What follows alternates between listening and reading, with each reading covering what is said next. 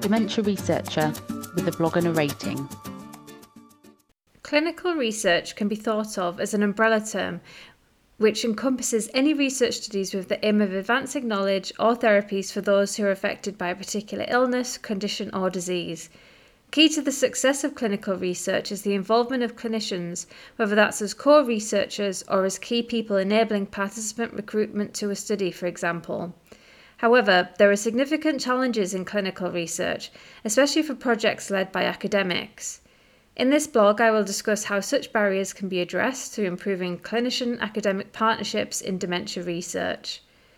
I was first involved in clinical research as an undergraduate student 15 years ago when I worked as a research assistant carrying out a small scale project with patients on an NHS inpatient ward under the supervision of a clinical psychologist. We were assessing an intervention to help patients with dementia at meal times, as this had historically been a challenging time for them, as they could be unsure what mealtime in the day it was, what food was being served, and what happens at meal times on the ward. This confusion and uncertainty could be very stressful for patients, and they could often lose weight as a consequence, significantly impacting on their physical health.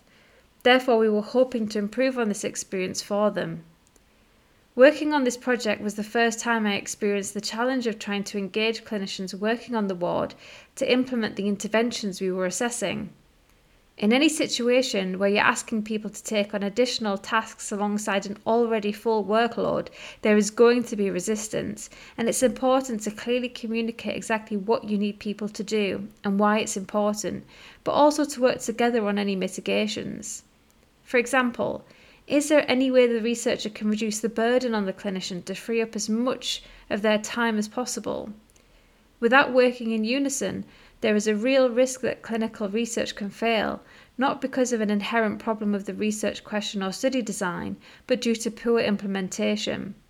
The consequence of this can be that people with dementia are denied opportunities to be part of projects which could be beneficial to them and their family, family members. Since then, I have worked on a number of different clinical research projects in secondary care, child and adolescent mental health services, and adult mental health services. All have required the involvement of clinicians at some level, whether that be implementing an intervention, as with the previous example, or assisting with recruitment. Clinicians will often be the only people with access to patient information which is needed to determine who meets study criteria and who can be approached about participation. So, in many ways, clinicians are the gatekeepers to the success of clinical research. Without requiring any specific research experience or project role, they can become the barrier or the facilitator to people participating in clinical research. My experience of working in clinical research with clinicians at all levels of seniority has been mixed, and it got me thinking why is this the case, and what can we do to improve partnerships between clinicians and academics to advance research? Nowhere is this more desperately needed than in dementia research, where I strongly believe that we will only make significant progress towards disease modifying treatments by taking researchers and clinicians out of their silos to gain a broader oversight of the field.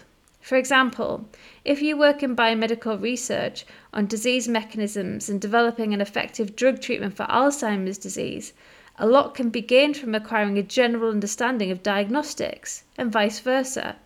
Because in order for a treatment to work effectively, we must have the tools sensitive enough to diagnose the disease in its early stages. I've already touched on some of the reasons why clinical research as a non clinician can be challenging.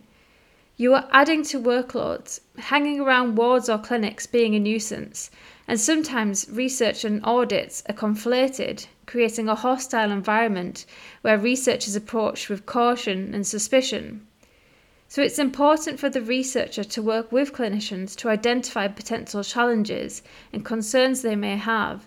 Otherwise, project timelines can be significantly delayed and outcomes compromised.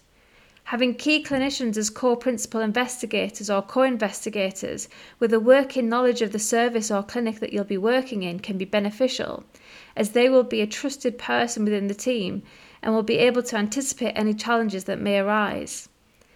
I'm confident there will be many academics who could benefit from working more closely with clinicians, and there will be many clinicians who will want to be involved in research without formally doing a research based qualification. Some efforts have been made to help build these partnerships, but I think more can be done to encourage matching of expertise and provision of more specific funding streams to enable academics and clinicians to drive forward dementia research together. Thank you for listening. Join the Dementia Research bloggers and share your own views.